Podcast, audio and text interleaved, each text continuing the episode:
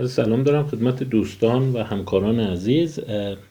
فکر کردم بحث کوتاهی داشته باشم در مورد کتابی که امروز خدمتتون توی اینستاگرام معرفی کردم و این بنا رو بذاریم که از این به بعد کتاب‌هایی رو که خدمتتون معرفی می‌کنم به نظرم جالب هست یک خلاصه از اون رو هم خدمتتون بگم برای اونایی که علاقه دارن مطالعه رو دنبال کنن، به خصوص که بعداً از مطالب این کتاب‌ها می‌خوام توی اون درسنامه‌ها و سخنرانی‌های بعدی که خدمتتون ارائه میدم هم استفاده بیشتری کرده باشم. کتابی که امروز مد نظرم هست کتابی هست به نام Against Empathy نوشته پاول بلوم. پاول بلوم روانشناس، استاد روانشناسی دانشگاه ییل هست، در اصل کانادایی است و در زمینه مسئله امپاتی و مسائل اخلاقی کارهای خوبی انجام داده. قضیه مورالیتی و اتیکس، اخلاق و رفتار اخلاقی. یک کتاب خوب دیگه هم داره که در فرصت جداگانه اون رو بحث خواهم کرد، Just Babies The Origins of Good and Evil. این Just هم اینجا دو جور معنی میشه، فقط بچه ها یا بچه های عادل. Just از Justice میاد، بچه هایی که عدالت رو رعایت میکنند و در واقع هست منشأ خوب و بد. کتاب دیگه باز داره How Pleasure Works، اون رو نخوندم، و کتاب دیگری هم باز داره Descartes Baby که مال 2004 هست که اون رو هم متاسفانه فرصت نکردم بخونم. ولی فعلا میخوام بحثم رو روی Against Empathy متمرکز کنم، چون که راستش رو بخواید ذهن خود من هم مدت‌های زیادی با این مقوله درگیره که آدم‌های شرور کیا هستند و آدم‌های خوب کیا هستند. اون آدم‌هایی که به هم نوعشون کمک می‌کنند، آدم‌هایی هستند انسان دوست، نو دوست، فداکار و کلاً اون آدم‌هایی که ما دوستشون داریم دیگه. اینا این دوست داشتنشون از کجا میاد؟ و اون آدم‌های شرور، به خصوص ضد اجتماعی‌ها، سایکوپات‌ها، مجرمین، اون افرادی که ایول، شرارت رو در بشریت دامن میزنن، اونا از کجا اومدن؟ و امیدوارم یک سلسله نسبتاً طولانی درس گفتاری رو دنبال بکنم که منشأ این شرارت بشری از کجاست. اون مبحث میراث آیشمن رو هم جداگانه خدمتتون ارائه خواهم داد. ولی وقتی این ادبیات علمی، این پیشینه علمی 3-4 دهه اخیر رو نگاه می‌کنیم، خیلی روانشناسا، روانپزشکا، فلاسفه، محققین علوم شناختی راجع به این قضیه مطلب نوشتن و پژوهش کردن. آدم خوبا چرا خوبن؟ آدم بدا چرا بدن؟ ما کتاب‌های خیلی مختلفی داریم و بعضیاشون واقعا تبدیل به بستسلر شده و در جهان غرب جریان سازی کرده. یعنی اگر کسی میخواد با روانشناسی مدرن، روانپزشکی مدرن آشنا بشه، باید این صاحب نظران رو بشناسه و جریانات اونها رو هم خوب درک بکنه. و اینم بهتون میگم این همه این جریانات با هم همسو نیستن، گاهی اوقات کاملا عکس هم میرن. آیا انسان ذات دارند؟ و اگر ذاتی دارند این ذات خوبه، بعداً توسط جامعه بد میشه، یعنی چیزهای بد یاد میگیرند، به عنوان انسانهای شرور در میان، مثلا کودکی بد، آموخته های اجتماعی بد، آموزه های مخرب فرهنگی، نژادی، قومیتی و فاشیستی هست که از اونها انسانهای شرور میسازه. یا اینه که نه، اونها واقعا یه تابلوی سفیدن، هر چیزی میتونن باشن. یا اصلا بعضی از اینا کاملا ژنتیکیه. شما کاملا این مبحث رو میشنوید که میگن سرشتیه. آیا ما واقعا جنایتکار بالفطره داریم؟ آیا کسایی هستن که بایس دارند به سمت جنایت و رفتار مجرمانه؟ من امیدوارم این رو توی سلسله صحبت‌هایی به بحث بذارم، چون واقعا یه حوزه مورد علاقه خود منم هست و این سوالم دارم که ارتباط این قضیه اون موقع با بیماری‌های روانپزشکی چی میشه. یعنی اون چیزایی که ما به عنوان اختلال شخصیت یاد می‌کنیم، اونایی که توی بازداشتگاه‌ها هستن، اون مجرمین، قاتل‌ها، آیا اینا واقعا یه جایی از مغزشون خرابه، یه بیماری روانپزشکی دارن؟ یا اینکه نه، این مسئله واقعا هیچ ربطی به حوزه کار ما و حوزه بالینی نداره. به عنوان شروع بیایم با این کتاب علیه امپاتی، علیه همدلی بحثمون رو شروع کنیم. پاول بلوم میگه من خیلی شجاعت به خرج دادم که این کتاب رو نوشتم و میگه I've learned that being against empathy is like being against kittens.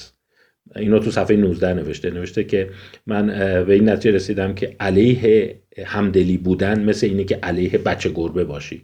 میدونی هیچ کی ازت خوشش نمیاد. شما بیای بگی مثلا من امپاتی رو قبول ندارم و فکر نمی‌کنم اونقدر چیز خوبیه. مثل اینکه بیای از بچه گربه بد بگی و بگی اینا موجودات نفرت انگیزی ان. من خودم هم شخصا خیلی بچه گربه ها رو دوست دارم و این حسو واقعا قشنگ گفته. ولی میگه که من میخوام مسئله امپاتی رو به نقد بذارم. چرا؟ چون طی سالهای اخیر توی این 30 سال اخیر به خصوص در علوم شناختی روانشناسی خیلی جایگاه امپاتی برجسته شده. اون زمان که این کتاب رو نوشته 2016 میگه اگر شما آمازون رو سرچ کنید حدود 1500 کتاب میبینید که توی عنوانش امپاتی هست. یعنی خیلیه، یعنی این اصطلاح دیگه همه جا داره به کار میره، توی فلسفه، سیاست، اقتصاد، روانشناسی بالینی، روانشناسی صنعتی و غیره. و الان فکر کنم این رقم به 2000 نزدیک شده، یعنی مرتب در این زمینه کتاب چاپ شده. و میگه که این داستان خیلی قدرت علمی پیدا کرد، به خصوص زمانی که نزدیک 20 سال پیش این مبحث نورون‌های آینه‌ای توسط ریزولاتی و بقیه گروهشون کشف شد. و میدونه که نورون‌های آینه‌ای نورون‌هایی هستند که اولین بار در مغز میمون‌ها، در مغز ماکاک‌ها کشف شد و در واقع نورون‌هایی هستند که هنگامی که میمون اون فعل رو انجام میده یا اون فعل رو انجام دادنش رو در میمون دیگر میبینه، مشابه فایر میکنن، شلیک میکنن. و این مبنایی شد که عده‌ای بیان بگن که مقوله اینی که حس‌های دیگران به هم منتقل میشه یک مبنای خیلی پایه بیولوژیک و زیستی عمیقی داره. اینجا میاد میگه که امپاتی رو اولا میخواد تعریف بکنه. میگه ما دو نوع امپاتی داریم، یکی امپاتی شناختی است و دیگری امپاتی هیجانی یا عاطفی یا ایموشنال. و خود بلوم میگه من با اون ایموشنالش کار دارم. اون شناختیش سطحی تره و بیشتر مباحثی مثل در واقع هوش اجتماعی، شناخت اجتماعی، مایند ریدینگ، ذهن خوانی، theory of mind TOM و mentalizing رو در بر میگیره، ذهنی سازی. ولی میگه اون نوعی که من میخوام راجبش بحث کنم و تمرکز کنم میگه در واقع اینه: the act of coming to experience the world as you think someone else does. تجربه کردن جهان به گونه یا شکلی که فکر میکنید دیگران تجربه میکنند. به طور ساده اونجوری که آدم اسمیت اون رو تعریف میکنه: place ourselves in his situation. خودمون رو در جای او بذاریم. And become in some measure the same person. و به نوعی مثل اون فرد بشیم. بلوم معتقده که مبحث علمی و بحث فلسفی و عمیق علمی در مورد امپاتی رو در واقع روشنگران اسکاتلندی خیلی منسجم بحث کردن، Scottish Enlightenment، یعنی افرادی مثل آدام اسمیت، دیوید هیوم و جیمز هاتون. اینا به روشنگران اسکاتلندی معروفن و البته اون زمان اینا اصطلاح امپاتی به کار نبردن، سیمپاتی به کار بردن. و هنوز که هنوزه من میبینم خیلی از دانشجویان، دستیاران و بقیه افراد راجع به این قضیه که تفاوت امپاتی با سمپاتی چیه بحث میکنند و بیشتر مواقع هم به کتاب سیمز اشاره میکنن، علامت شناسی سیمز. دوستان عزیز، من جسارتاً باید بگم، میدونم خشم بعضیا رو برخواهم انگیخت، عصبانی خواهند شد. کتاب سیمز در این مورد منبع معتبری نیست. تمایزی که او برای امپاتی در مقابل سیمپاتی در مقابل بقیه ی حالت‌ها مطرح میکنه خب یه جنبه از اونه و ما وقتی نگاه میکنیم فلاسفه متعددی از سالها قبل راجع به اینها صحبت کردن و گاهی اوقات این لغت‌ها معادل هم بودن، interchangeable بودن. پس شما خیلی اون رو ریفرنس دقیق قرار ندین که آره سیمپاتی یعنی من همدردی بکنم، امپاتی یعنی خودم رو جای اون فرد بذارم و موضعش رو درک کنم. این تو تاریخ خیلی برخورده و خیلی عوض شده. ولی اینجا در واقع بلوم میگه که من میخوام تعریفی که از امپاتی بکنم با علوم شناختی معاصر یه ذره منطبقه، اینه که وقتی یکی رنج میبره منم اون حس رو داشته باشم و منم اون سیم فیلینگ و اون احساس رو بتونم تجربه بکنم. و میگه که توی سالهای اخیر خیلی روی این مانور دادند. مثلا به سخنرانی اوباما اشاره میکنه. اوباما میگفت the biggest deficit that we have in our society، بزرگترین نقصی که ما در جامعه and the world right now و در جهان اکنون داریم is an empathy deficit. اوباما میگفت بزرگترین مشکلی که ما در جامعه و کل دنیا داریم الان نبود امپاتی است. و تو سخنرانی مشهور خودش میگفت که اگر ما بتونیم بشر رو به مرحله‌ای برسونیم که هر کسی دیگری رو درک کنه، جهان خیلی جهان بهتری خواهد شد. همزمان یه جوری به نظر من میاد که خیلی بلوم مرتب به سیمون بارون کوهن اشاره میکنه. بارون کوهن میدونید اون کسی هست که در مورد theory of mind TOM خیلی کار کرده. سیمون بارون کوهن هست. این پسرعموی ساشا بارون کوهنه. اونایی که به فیلم‌های کمدی علاقه دارن، اون برات و دیکتاتور و اینا، اون هنرپیشه‌ش ساشا بارون کوهنه که پسرعموی اینه. و سیمون بارون کوهن در واقع کتابی داره The Science of Evil. این کتاب هم خوندنیه، ولی راستشو بخواین با دید منفی، چون من خودم شخصا خوندمش خیلی حس کردم که عصبانی شدم، حس کردم بابا این داره خیلی دیگه همه چی رو میخواد بگه امپاتی و معتقد بود که اگه شما نتونی دیگری رو درک کنی شما مجرم میشی و رفتارهای مجرمانه از اون نشأت میگیره. در واقع جملهش اینه What is empathy؟ What is evil؟ What is evil؟ شرارت چیست؟ Empathy erosion. و در واقع استدلال میکنه که به زور میخواد بچسبونه که آنتی سوشال ها امپاتی ندارند و به همین دلیل سرقت میکنن، قتل انجام میدن، تجاوز میکنن. و بعد تازه به این چالش میرسه که خب اگر بخوای بگی تئوری آف مایند و نتونستن خواندن احساسات دیگران رو، خود را در جای کسی دیگه قرار دادن و اینا، این که تو اوتیستیکا خیلی بیشتره. اونا باید مجرمین حرفه‌ای باشن، آسپرگرها باید جنایتکارای حرفه‌ای باشن، اسکیزوئیدها باید جنایتکاران حرفه‌ای باشن. و در کتابش به نظر من جسارتاً میگم، خب من در حد ایشون نیستم، ولی احساس میکنم که سفسطه کرده. یعنی یه جوری به زور اصرار داره که این داستان امپاتی و تئوری آف مایند خودش رو با رفتارهای شرارت‌آمیز بشر مخلوط بکنه. یا اشاره دیگری بلوم داره به مارتین هوفمان.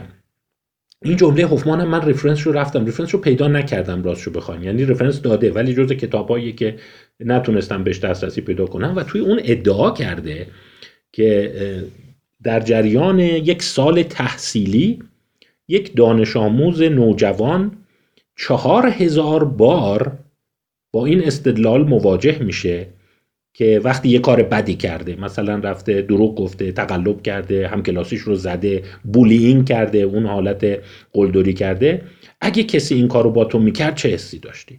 میگه 4000 بار این جمله رو در یه سال تحصیلی میشنوه.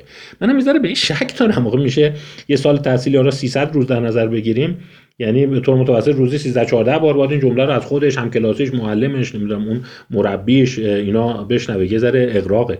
الان دقت نکردم، ولی حالا فرض کنیم که 0.1 اینم درست باشه. اینو درست میگه، من زیاد دیدم. به عنوان آموزش فرزند و دانشجو و دانش آموز همیشه از این حربه، از این برگ استفاده میشه که اگه یکی با خودت این کارو میکرد چه حسی داشتی. و معتقد بودن که اگه ما بتونیم اینو هی مرتب تو جامعه تزریق بکنیم مردم دیگه شرارت نمیکنن. خب بلوم میگه من با این مخالفم، یعنی اینجوری اخلاق تو جامعه رشد نمیکنه. میگه بد نیست مردم هم دیگر رو درک کنن، مخالفتی باش ندارم، ولی اساس اخلاق مورالیتی و در واقع دوری از شرارت و قساوت بر این استوار نیست. و اون هم مثالهای خودش رو میاره. با یک کیس شروع کرده. البته میگم کیس خب ارزش خیلی بالایی در استدلال‌های فراگیر نداره، ولی شاید برای آشنایی باشه. کیس جالبیه، شما اینترنت میتونید با زندگی این فرد آشنا بشید. زل کراوینسکی. این یک فرد خیر هست که تا حالا 45 میلیون دلار اهدا کرده به مؤسسات مختلف، از جمله CDC. الان اسم CDC رو شما زیاد میشنوید، Center for Disease Control. این که همش راجع به ویروس کرونا نظر میده و نمیدونم میگه که آیا واکسن داریم نداریم، نمیدونم ونتیلاتور داریم نداریم. تو آمریکا هست، مرکز کنترل بیماری ها هست و بزرگترین در واقع اهدا کننده تک نفره به CDC آمریکاست. یک فرد سرمایه‌دار بوده و هی مرتب پولشو میده.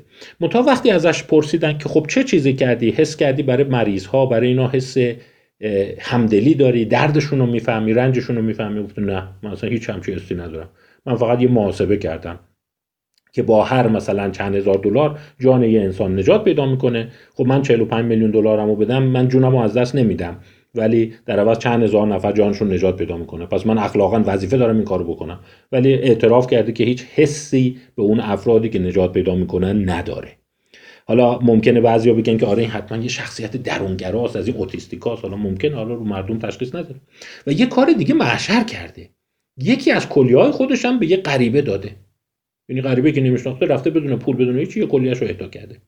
و وقتی ازش پرسیدن چرا این کار رو کردی، گفته امکان مردن در هنگام دونیت کردن، اهدا کردن کلیه 1 در 4000، ولی اگر اون فرد کلیه منو نداشته باشه 100% میمیره. پس 1 در 4000 خیلی کمتر از 1، پس من باید این کارو میکردم. یعنی الان شما این استدلال رو بشنویم یا خیلی هم شد استدلال، ولی خب این اساسش این بوده. میگه هیچ حسی هم به اون آدمی که کلیه‌مو بهش دادم ندارم. و بلوم اینو به عنوان شروع بحثش میاره. میگم استدلالش روی یک کیس نیست، ولی سعی میکنه که در واقع این بحث رو دنبال کنه. بعد به کارهای خانومی به نام ابیگیل مارش اشاره میکنه. ابیگیل مارش تو آمریکا بررسی کرده اونایی که کلیه‌شون رو به غریبه ها اهدا میکنند روی شاخصهای امپاتی و احساس همدلی و فیلینگ از others و این احساس درد و رنج دیگران با بقیه فرقی ندارند. و وقتی ازشون میپرسه که چرا اهدا کردید، میگه وظیفه اخلاقیه، این یک پرنسیپه، یک اصله، باید این کار رو کرد. یعنی یک باید بیرونیست بدون وجود اون حسهای درونی. به همین دلیل او بعد شروع میکنه تعداد زیادی مقاله اشاره میکنه که انسانها وقتی میخوان کار خوب بکنند به این دلیل نمیکنن که دلم سوخت یا حس کردم اون تفلکی داره عذاب میکشه، بلکه بیشتر به یک سری اصول در واقع از بیرون القا شده در واقع پیروی میکنن. من این رو در مبحث Addiction Disorder of Choice هم دیدم که در واقع هیمان نویسنده اون کتاب اعتیاد به عنوان یک انتخاب میگه انسان‌ها همیشه از دو محور پیروی میکنند، یا حس درونیشون یا از پرینسیپلشون، preference versus principle، احساس و دل یا اصول. و او معتقده که اصول هست که آخر سر میبره، نه احساس درونی. به همین جهت من فکر کنم با بلوم هم جهت هست. بلوم هم همینو میگه، میگه اون چی که شیرازه جامعه رو کنار هم نگه میداره و باعث میشه ما آدم‌های خوبی باشیم اینی که ما یاد بگیریم از اصولی پیروی بکنیم، نه اینی که اون حسو در درون ماهی بپرورونن که اگر فلانی جای فلانی بودی چیکار میکردی. بعد تو ادامه بحثش جالبه، حتی میگه که گاهی اوقات امپاتی میتونه عکس عمل کنه. یعنی شما فکر نکنید که اگر ما بتونیم درد و رنج یکی رو متوجه شیم همیشه آدم خوبی میشیم. میگه خیلی از سیاستمداران فریبکار هم در تهییج افکار عمومی و انجام شرارت این کارو میکنن. مثلا یک قربانی ساختگی از همحزبیشون، همفکریشون و اینی که ببینید خانواده اون چه عذابی میکشن، چقدر اون فرد خودش عذاب کشیده و در واقع احساسات بقیه رو تهییج میکنن برای این کار. باز به مقالات قشنگی اشاره میکنه که یکی از این مقالات کار فردی است به نام دانیل باتسون. دانیل باتسون از افرادی است که من قبلا به او زیاد اشاره کردم و در یک سخنرانی که امیدوارم اون رو تکرار کنم و به صورت درسنامه در بیارم در مورد نفاق و تزویر، که باتسون یکی از کارشناسان شناسایی ریا و درویست و در واقع کتابی داره که چرا اخلاق کافی نیست، که باز هم جهت با همین دیدگاه های بلومه که اون حسهای اخلاقی ما برای اینکه یک جامعه سالم بسازیم کافی نیست. باتسون در واقع پژوهش جالبی کرده. به یه عده اومده یک کیس خیالی، یک دختر خانم 10 ساله خیالی به نام شری سامرز رو معرفی کرده. شری سامرز و بهشون گفته خیالیه دیگه، حالا این فریب نبوده، رعایت جوانب اخلاقیش کرده. گفته این فرض کنید 10 ساله است و سرطان داره و تو لیست انتظار گرفتن درمان بسیار مؤثر هست. تو یه جا گفته که در مورد این فرد بسیار احساسی نوشته و اینکه افراد خودشون رو جای اون بذارن، جای والدینش بذارند و در واقع رنج و دردش رو تجسم کنند، اون حس امپاتیشون رو دامن زده. و یه جای دیگه صرفاً راجبش فکت گفته، اینقدر سنشه، امکان مردنش اینقدر، اگه بهش عمل جراحی برسه اینقدر و غیره. و بعد از اون از افراد سوال کرده که آیا شما حاضرید در لیست انتظار اون بیمارستان دست ببرید و نوبت اینو بیارین بندازین جلو؟ و توی اون اشاره کرده که میدونید اگر نوبت اینو بندازین جلو معنیش اینه کودکان دیگری که اونها هم سرطان دارن تو نوبت میرن عقب. یعنی در واقع ممکنه شما بگین ما اومدیم دلمون برای این سوخت و به این شفقت کردیم، مهربانی کردیم، ولی عملا یه سری دیگران رو بهشون ظلم کردیم. عجیبه وقتی انسان‌ها امپاتی اورینتد، همدلی محور بهشون کیس معرفی شده بود، 3/4 گفتن این کارو میکنیم. یعنی ببینه عملا ظلم رو دامن زده، چون یه کودک دیگه خب اونو چون شما نمیشناسیش اونو نوبتش رو از دست دادی و چون با این همانندسازی کردی و حس نورون‌های آینه‌ای رو به قول ریزولاتی فعال کردی، اون موقع اومدی به این کمک کردی ولی به دیگران اچاف کردی. 3/4 گفتن این کار رو میکنیم، در صورتی که در حالت کنترل که باش امپاتی نکردن فقط 1/3 گفتن این کار رو میکنیم.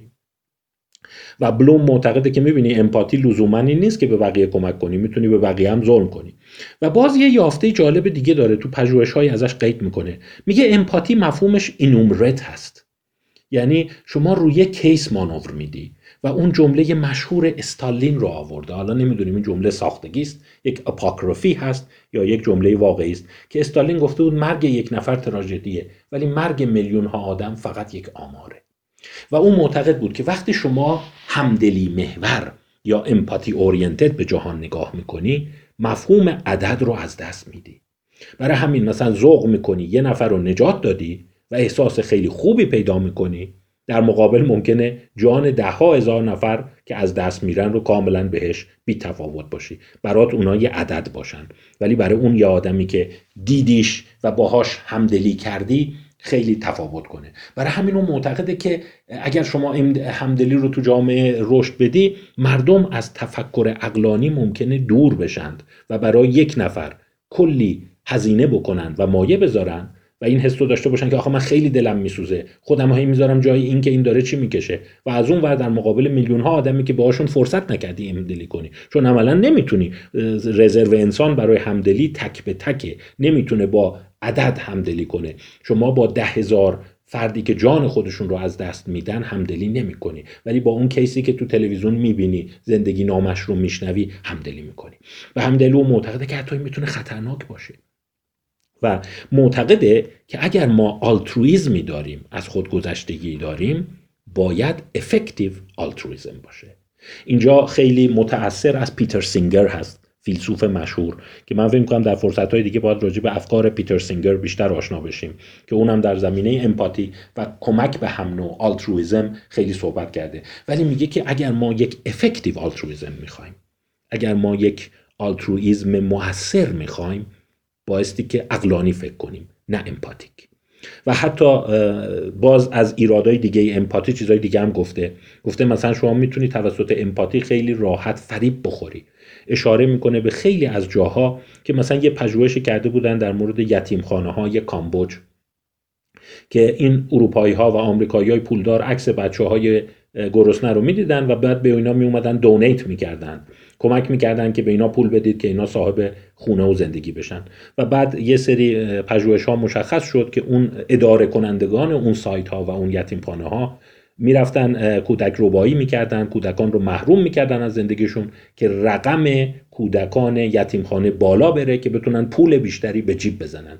یعنی عملا این مثل همین داستانی که ما تو ایران هم داریم، که مثلا کمک به این محرومینی که در خیابان میبینیم خیلی به نظر اخلاقی میاد، حس امپاتی ایجاد میکنه، ولی این ممکنه منجر بشه که باندهای تبهکار کودک ربایی رو افزایش بدن و کودکان بیشتری رو در معرض گرسنگی و بیخانمانی قرار بدن که پول بیشتری از رهگذرها دریافت کنن. و اون معتقده که چی است؟ اینجاست که معتقده که در واقع امپاتی کانسیکوئنشالیست عمل نمیکنه، یعنی نتیجه گرا نیست، فقط میخواد که اون حس درد خودش رو کاهش بده.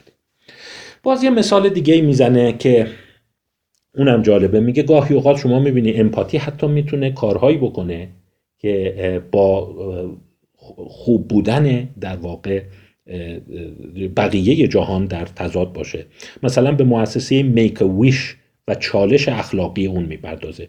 من دوست دارم شما به این چالش اخلاقی فکر کنید. مؤسسه هست تو آمریکا، Make a Wish، برای کودکان بیمار، کودکانی که مبتلا به بیماری‌های صعب العلاج هستند، میگه یه آرزو بکن، ما این آرزو تو عملی میکنیم. مثلا کیس مشهورش که چند وقت پیش خیلی دست به دست شد، کلیپش رو همه دیدن، یه بچه‌ای دوست داشت بتمن بشه و این کودک که مبتلا به یک بیماری صعب العلاج بود براش ماشین بتمن تهیه کردن، لباس بتمن تهیه کردن، یه عده جمع شدن و قرار شد این بره یک سارق رو دستگیر کنه و جان یه خانومی رو که قرار بود مثلا اون دشمنش جوکر حتی از بکشتش نجات بده و حس کنه که قهرمان اون داستان شده. همه دنیا براش اشک ریختن و همه حس کردن چه اقدام انسانی. میک ویش از مردم پول میگیره برای این کودکان آرزوشون رو تامین کنه. و جالبه که میگه این آرزویی که اینا تامین میکنه حدود $7,500 به طور متوسط هزینه داره. البته این کیس بتمن و رابین خیلی بیشتر بود، برای اینکه باید شهر رو دکور میکردن، مرکز بتموبیل درست میکردن، بت کیف درست کردن برای بچه که بره این کارو کنه. و واقعا هم خب آدم حس میکنه که گناه داشته، طفلکی بیماری داره، حالا از بیمارستان چند روزی بیاد بیرون روحیش شاد بشه.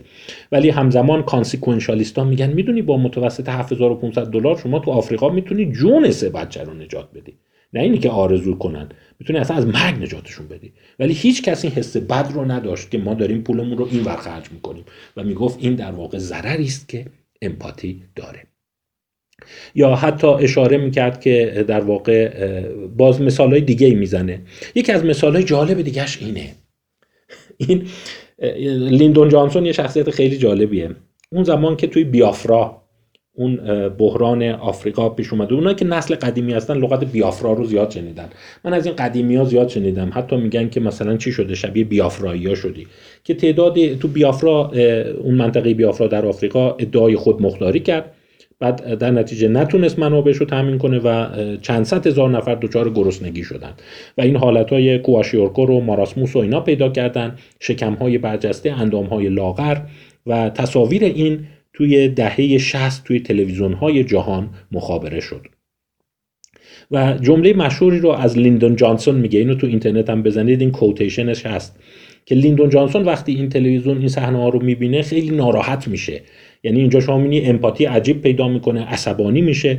منتها جوابی که میده جواب دو پهلوئه که بعضیا موندن که منظورش چی بود و این کوت شده توی اینترنت. اصلا این کوت رو بزنید از لیندون جانسون میاد. Just get those nigger babies off my TV set. Just get those nigger babies off my TV set. اینم بهتون بگم این لغت نیگر ان ورد رو الان بگید حسابی شما را از همه مناسب دولتیتون میندازن، ولی اون زمان 60 سال پیش مجاز بود این لغت رو بگی. و در واقع جملهش اینه، فقط این بچه سیاها، این کاکاسیاها رو از تلویزیون من دور کن. و معلوم نبود که این امپاتی داره میکنه یا امپاتی میکنه و همزمان خشمم داره. آخه اینا چیه تلویزیون نشون میده؟ اعصاب آدم خورد میشه، اشتهامون کور میشه، یه سری بچه نشستن. و در این حال اقدام آمریکا دو طرفه بود، هم دیگه این چیزا رو سعی میکرد تو تلویزیون نشون نده، همین که چند هواپیما غذا و کمک‌های غذایی فرستادن برای مردم بیافرا. و در واقع میگه که گاهی اوقات امپاتی میتونه صرفاً منجر به این بشه که شما از محرک دردآور دوری کنی، نه اینی که کاری براش بکنی. و مثال لیندون جانسون موندن که این کاری کرد واقعا برای بیافرا یا اینی که صرفاً این بود که تلویزیون خاموش کنم، من وقتی دارم شام میکنم این گرسنه‌ها رو نبینم. که البته در مورد لیندون جانسون بسته به اینی که شما جمهوری‌خواه رأی دادی یا اینی که دموکرات فرق میکنه. جمهوری‌خواه معتقدن نه، رفت بیافرا کمک کرد به اینا، و عده دیگه هم میگن صرفاً تلویزیون رو قطع کرد که نگاه نکنه.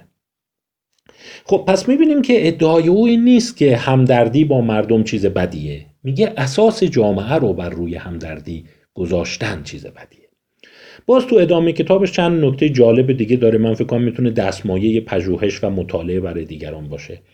میگه گاهی اوقات حتی میتونه همدردی باعث دردسر بشه، یک سندرومی رو نام میبره. این هم جالبه از نظر پژوهشی، من مریضاشو دیدم، بهش میگن unmitigated communion یعنی اون احساس کمک به جمع و اینا، و unmitigated یعنی اون نوعی که کوتاه نشده یا متوقف نشده. و میگه بعضیا دوچار این حالت میشن که همش نگران دیگرانن. بچه خودش مثلا غذا نداره بخوره، همش نگران همسایه است. نمیدونم خودش یه بیماری داره ولی همش میگه برم به دیگران نگاه کنم. میگه گاهی اوقات میتونه دردسرساز باشه، زندگی خودتو مختل کنه که همش به دیگران فکر کنی و در واقع منابع تو برای کمک به دیگران بدی در حالی که خودت به این منابع نیاز داری. خب بحث رو ادامه میده با شواهد دیگه ای که در واقع امپاتی نمیتونه شیرازه اخلاق در جامعه رو بسازه. یه عده بهش این انتقاد رو میکنن که این انتقاد رو خودش پاسخ میده، که میگه ممکنه نتونیم یه جامعه رو یا جهان رو با امپاتی اداره کنیم یا جهان بهتری کنیم، ولی برای شروع کار لازمه. یعنی کودکان همانطور که باید شیر بخورند و بزرگ بشن و وقتی بزرگ شدن بتونن غذای جامد بخورن، بعضیام اینو میگن حس کمک به هم نوع که در واقع از اون به عنوان compassion and kindness یاد میکنه، مهربانی و کمک به هم نوع بایستی از روی امپاتی ساخته بشه. یعنی کودکان اول امپاتی میکنند، وقتی میبینن یه کودک دیگری در رنجه اونا هم کلافه میشن، چیزی که ما بهش میگیم سرایت هیجانی یا emotional contagion. و بعد که این حالت بود کم کم این متعالی میشه و کودک در سنین بالاتر و بزرگسالی حس اخلاقی درش شکل میگیره. بلوم به کارهای روانشناسایی اشاره میکنه که میگن نه، لزوما اینطور نیست. یعنی همه کودکان از فاز امپاتی رد نمیشند و اینه که کودک در سنین پایین امپاتی داشته یا برعکس کودکی بوده که ککش هم نمیگزیده، مثلا همسن خودش، همبازی خودش گرسنه است یا از شکلاتش میخواد، لزوما این آدم بدی نمیشه. و در واقع اون اتفاقی که میفته اینه که اون امپاتی بعد از یه مدت لزوما به پرینسیپل یا اصول اخلاقی کامپشن تبدیل نمیشه. من فکر کنم این جای بحث زیادی داره و ما باید توی اون درسنامه مقدار به این قضیه بپردازیم که آیا واقعاً برای اینی که شما یه شخصیت نرمال باشی، یک سایکوپات نباشی، با دیگران خوب رفتار کنی و انسان شروری نباشی، آیا باید لااقل در دوره رشدت، در کودکیت امپاتی رو تجربه کرده باشی یا نه؟ بلوم معتقد نه. میگه خیلی از افراد، اونایی که حتی اختلالات آسپرگر دارن، بسیار درونگرا هستن، امپاتی رو اونجوری تجربه نمی‌کنن، ولی بعدها اصول اخلاقی رو یاد می‌گیرن و اخلاقی عمل میکنن. و از اون طرف خیلی از آنتی سوشال ها، من این رو در اون DVD امپاتی بهش اشاره کردم، تانیا سینگر روی این به خوبی نشون داده که خیلی از سایکوپات ها اتفاقا بسیار خوب میفهمند شما چی میکشی. یعنی این احساسی که اونا کورند اون گونه که سیمون بارون کوهن میگه نیست و در واقع این اتفاق نمیفته. در ادامه کتابش باز چند تا مبحث جالب دیگر رو که از نظر جامعه شناسی و روانشناسی بین فردی اهمیت داره به بحث میذاره. یکیش مسئله غیر انسانی کردن یا دیهیومنایزینگه. میگه اون انسانهای شرور، اون سیستمهای شرور برای این که راحت‌تر به انسانها اجحاف کنند یا اونها رو به زیر سلطه در بیارن یا بهشون ظلم بکنن، بعد انسانیشون رو میگیرند. مثلا راست میگه، همیشه دشمنان به حیوانات تشبیه میشن، دشمنان به انسان تشبیه نمیشن، به موجوداتی تشبیه میشن که عاطفه ندارن. مثلا دشمن ما اون که حس نمیداره بچهش از دست بره یعنی چی، اون که شوهرش بمیره حسی نداره، فقط این حسا مال ماست. میگه دیهیومنایزینگ. و در واقع خیلی‌ها گفتن که خب پس ببین، ریشه شرارت اگر امپاتی نیست، پس چرا دیهیومنایزینگ در واقع یک حربه بسیار مؤثر نظام‌های توتالیتر است. یعنی مخالفین من، اونایی رو که من دوست ندارم و نمیخوام بهشون کمک کنم، بود انسانیشون رو انکار میکنم. یعنی اونا عواطف ندارن، اونا درد حس نمیکنن، اونا شادی، عشق، محبت تجربه نمیکنن و وقتی من اون رو دیهیومنایز کردم، غیر انسانیشون کردم، میتونم منافع خودم رو تامین کنم. اینجاش راستشو بخوای من چند بار خوندم ولی بلوم خیلی خوب جواب نمیده. اینجا جزء نقاط ضعف کتابش هست و فقط به این اشاره میکنه که وقتی شما مثلا میای دشمنت رو دیهیومنایز میکنی و در واقع بهش اون نفرین میکنی که این عاطفه نداره، حس نداره، در اصل ته دلت باور داری که او انسانه و این رو به عنوان یک حربه یا یک رجزخانی یا اصطلاحی که به کار میبره بتل کرای که میشه رجزخانی به کار میبری. یعنی میدونی که دشمنت هم عاطفه داره، اونم محبت سرش میشه به هم نوع خودش، به خانواده خودش، براش سلامت بچهش مهمه، ولی در واقع اینجوری او رو تحقیرش میکنی که شماها مثلا همیشه هم میگن لغت خوک و موش و انگل و کرم و اینایید، شما چی میفهمی بچت بمیره، ما بچمون مردن درد داریم، شما فقط برات مثلا یک احساسیه که یک فرض کنید سوسک به هم نوعش داره و این دیهیومنایزینگی هست که وجود داره. خب من فکر کنم اونجا یه ذره کتابش میلنگه و دیهیومنایزینگ رو در واقع نمیتونه خوب توضیح بده که راست میگه سیستم هایی که میخوان خیلی ایول عمل کنن، شرورانه عمل میکنند، چرا باید اینقدر دیهیومنایزینگ باشن به دشمنانشون. البته یک جمله قشنگی گفت، من اینو یاد گرفتم، خیلی برام جالب بود، قانون گودوین. اینو نمیدونستم، قانون گودوین خیلی برام جالب بود که چیه. در واقع یک قانون کمدی، یعنی کمدی که نه نمیشه گفت کمدی، راجبی چیز خیلی دردناک بشره، ولی مثل گفت مثل قانون مرفیه که شما حتما شنیدین. قانون مرفی علمی نیست، فقط یه ادعای قشنگه. قانون گودوین هم اینه که میگه اگر یک بحث به اندازه کافی ادامه یابد، در 100% موارد اسم از هیتلر و آلمان نازی خواهد آمد، که به میگن قانون گودوین. و قانون گودوین در واقع میگه شما هر موقع راجع به اخلاقیات، در مورد خشونت، قساوت، اگه به اندازه کافی حرف بزنی، یه رو 20 دقیقه 30 دقیقه کم کم احتمال اینی که اسم هیتلر و رژیم نازی بیاد بیرون میشه 100%. و اینم مثال میزنه که میگه در واقع به عنوان ultimate evil هست. و البته به این نقد داره و راست میگه و همجهت با بومایستره. من از اونایی هستم که معتقدم چیزی به نام pure evil یا شرارت خالص وجود نداره. پس این شرارت‌های امثال هیتلر که سمبل شرارت خالص چیه، اون جای بحث در موارد دیگه خواهد داشت. همونطور که مثلا شرارت خالص وجود نداره، بلوم معتقده که چیزهای هیجانات خالص مضر هم نداریم. مثلا خشم، آیا خشم همیشه مضره؟ بلوم همراه با جسی پرینس که با هم خیلی همفکرند و به کارهای هم خیلی اشاره میکنن، جس پرینس که من یک کتابم ازش قبلا تو اینستاگرام معرفی کردم، هیومن نیچر، اینا معتقدن که نه، خشم هم جای خودش خوبه دیگه. و در واقع اونایی که معتقدن خشم در هر صورتی بده، مثل اونایی هستن که معتقدن که در واقع ما یک ایموشن کاملا بد داریم. حتی باز یه مثال قشنگی میزنه که راست میگه از این چالش‌های فلسفیه که اوئن فلانگان معروف، اوئن فلانگان در واقع نوروساینتیست، از دالای لاما میپرسه که میگه اگر شما فرصت پیدا میکردی هیتلر رو بکشی، باز میبینیم گودوین لاه بالاخره به هیتلر برگشت، آیا این کارو میکردی یا نه؟ دالای لاما که مخالف خشونته، مخالف در واقع قساوته، آیا فرصت پیدا میکردی هیتلر رو خفش میکردی؟ و دالای لاما میگه به شعور رفت با دالاهای دیگه مشورت کرد، کلی فکر کرد، اومد بیرون، جوابش این بود بله، به نظر من باید هیتلر رو میکشتیم، ولی موقعی که هیتلر رو میکشیم نباید خشمگین میشدیم، باید او رو به نوعی میکشتیم که ما به تو خشمی نداریم، فقط برای نجات جان میلیون ها انسان داریم این کار رو میکنیم. خلاصه بحث کم کم به انتهای خودش میرسه در کتاب. به نظر من کتاب واقعا خواندنی است و اون دوستانی که علاقه دارن، چون ببین امروز تو جامعه خیلی این سوال پیش میاد که واقعا خیر و شر چیه.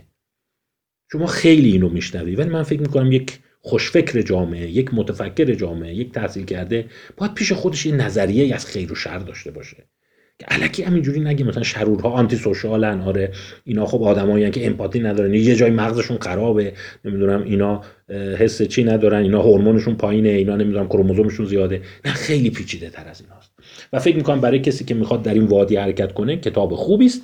من امیدوارم در همین محور کتاب‌های دیگری رو هم خدمتتون معرفی بکنم و کم کم این بحثمون رو با هم دنبال کنیم. خیر و شر چیه؟ مثلا ببینید اونایی که خیلی امپاتی محور هستند، الان من کم کم اسمشون رو تو وایس های بعدی خواهم گذاشت.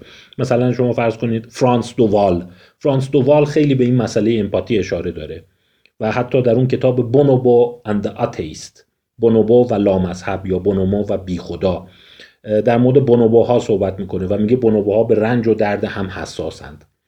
مثلا از بونوبو یاد میکنه که یه بونوبوی دیگه مریضه، میره زیر سر او مثلا علف میذاره که این بدنش روی کف زمین نباشه دردش بگیره، یا یه بونوبوی که میلنگه، یا شامپانزه ها حتی میلنگه، این کمکش میکنه که از درخت بالا بره و میگه اینا به درد و رنج هم حساسند. یا اون کارهای بن آمی مارتال ببخشید اسمش اشتباه گفتم، آره، که راجع به امپاتی در واقع موش ها هست. بن آمی بارتال یک فردی هست که در مورد موش ها کار کرده که وقتی یه موش رو شما در رنج میذاری، یه جا گیرش میندازی، موش دیگه کلافه میشه و سعی میکنه بره به اون کمک کنه، ولی همیشه این سوال هست که به اون کمک میکنه چون در واقع حس میکنه کمک به او لازمه، یا اینی که نه، صدا و جیغ و ناله اون گوش براش دردناکه و برای اینکه از شر صدا و جیغ و ناله اون رها پیدا کنه میره اون رو آزادش میکنه. بلوم معتقد خیلی از موارد آلترویسم اینه، یعنی شما در واقع برای رفاه خودت دارین کار میکنی. همون حرف لیندون جانسونه که یا به اینا غذا بده، به این نیگرها، بچه نیگرها، به این بچه سیاه‌پوستای گرسنه، یا اینه که وردار این تلویزیون رو خاموش کن که من اینا رو نبینم. یعنی در واقع معما اینه که برای آرامش خودت داری به دیگران کمک میکنی یا یک نیروی دیگه است. یا جاناتان هایت که در مورد مورالیته رایچس من کتابی داره که خوشبختانه به فارسی هم ترجمه شده که اون رو هم تاکید دارم حتما بخونید. کتابای دیگه رو خدمتتون معرفی که خواهم کرد. کم کم این بحث رو با هم دنبال کنیم که انسان شرور کیست، چون نهایتا در مبحث بالینی شما باید این سوال رو جواب بدید. آنتی سوشال ها، سایکوپات ها، مجرمین کیا هستند؟ و اینکه صرفا بیای اسم روش بذاری. مثلا من اینو متوجه شدم که متاسفانه در بسیاری از حلقه افراد خوشفکر و تحصیل کرده دوچار حالتی هستن که ما بهش میگیم نومینالیستیک فالسی. مثلا میگیم فلان کس چرا داره همچین شرارتی میکنه، چرا اینقدر این آدم مثلا قسی القلبه، چرا این آدم اینقدر بی‌رحمه. برمیگردن میگن که خب چون سایکوپاته دیگه. خب این یک نوع تفکر توتولوژیکه. شما یه اسم روی اون گذاشتی و برای اساس اون اسم میخوای رفتارش رو توضیح بدی. خب این که توضیح رفتار نشد، اینی که اسم روش بذاری. مثلا صدام حسین، خب آره صدام حسین سایکوپات بود، خب آره، ولی خب این که مسئله رو حل نکرد، خب یه اسم روش گذاشتی. باید فرایند رو توضیح بدی. آیا در رشدشه، آیا در بیولوژیشه، آیا در شرایط محیطیشه، آیا اصولا شرارت نسبیه یا ما یک شرارت جهان شمول داریم. اینا بحثاییه که نوروساینس خیلی به اون داره اخیراً میپردازه. به نظر من کتاب بلوم به عنوان شروع کار کتاب خیلی خوبیه، کتابی بسیار روان و وسطاش مثالهای خیلی جالبی هم داره و انتهاش این خودش رو خیلی وفادار به حلقه آدام سمیت، دیوید هیوم و در واقع اون روشنفکران اسکاتلندی میدونه، روشنگران اسکاتلندی، Scottish Enlightenment. و دیوید هیوم معتقده که اون چی که بشریت رو نجات میده ممکنه همدلی با هم نوع باشه، درک رنج هم نوع باشه، ولی superior reason and understanding، یعنی یک فهم و در واقع میشه گفت استدلال و خرد برتر. understanding به معنی understanding که درد رنج دیگران نیست، امپاتی نیست، understanding جهانه. میگن فلانی فهمیده است، تحصیل کرده است، آدم با عقل و شعوریه. در واقع superior reason and understanding و دیگری self command، خیشتنداری و کنترل بر نفس خیش است که نهایتاً بشریت رو نجات خواهد داد. این مبحث رو براتون به عنوان معرفی این کتاب خدمتتون عرض کردم. کتاب رو بخونید و امیدوارم از افراد مترجمان توانمند کشورمون کسی اون رو ترجمه کنه. احیانا ولی تا اینجا جوری که من پیگیری کردم ترجمه نشده. اگر شده باشه به خدمتتون عرض خواهم کرد، یا اگر کسی از ترجمهش اطلاع داره من رو مطلع کنه. ممنون از توجه.